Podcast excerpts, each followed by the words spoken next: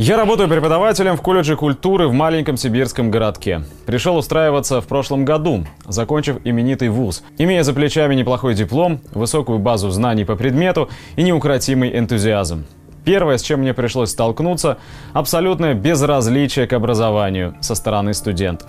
Если в крупные культурные вузы абитуриенты еще более-менее сознательно идут, то к нам приходят те, кто учиться не хочет, но родители заставляют. Отдельная категория – это сироты, которые поступают, чтобы просто получить пенсию. Фактически весь первый курс на котором, кстати, вообще нет часов по специальности, уходит на то, чтобы научить студентов хоть немного работать самостоятельно. Мы исправляем школьные ошибки, учим читать и понимать литературные произведения, излагать свои мысли, нести ответственность за то, как ты учишься. Но получается это не со всеми и не всегда. Во время сессии столкнулся со второй проблемой. Студентам обязательно нужно ставить удовлетворительные оценки – в моей практике есть случаи, когда студентка не посещала 85% занятий, появилась на одной индивидуальной репетиции прямо перед сдачей и, естественно, завалила экзамен. Однако, когда ей был поставлен не зачет, мне сделали внушение. Она же пришла на экзамен и что-то показала, поставьте ей тройку хотя бы. В итоге пришлось ставить незаслуженную оценку. И тут проявляется третья и самая главная проблема. Почасовая оплата труда заставляет нас держаться за студентов. В разговоре с коллегами выяснилось, что большинство педагогов готовы прямо сейчас отчислить больше половины обучающихся. А если говорить о заочном отделении, то почти всех.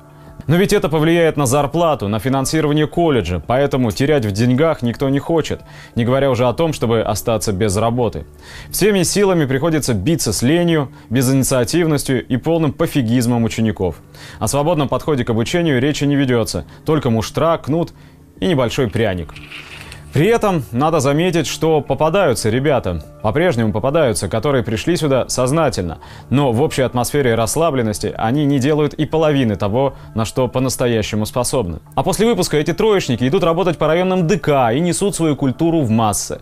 Становится невероятно скучно работать, когда знаешь, что твой труд не имеет никакого смысла. Студенты выполняют задания спустя рукава, потому что оценку им все равно поставят. И наверняка поставят 4 или 5, потому что за тройки педагог не получит баллы. Студенты это отлично знают и говорят об этом в открытую. Так и получается, что мы держим тех, кто вообще не должен подходить к заведениям культуры на пушечный выстрел. И даже тем, кому зарплата не так важна, приходится идти на поводу у администрации, потому что наверху не поймут. Почасовая оплата труда губит образование. Вместо того, чтобы учить пятерых студентов, которые после выпуска могут делать что-то действительно полезное, мы учим 30.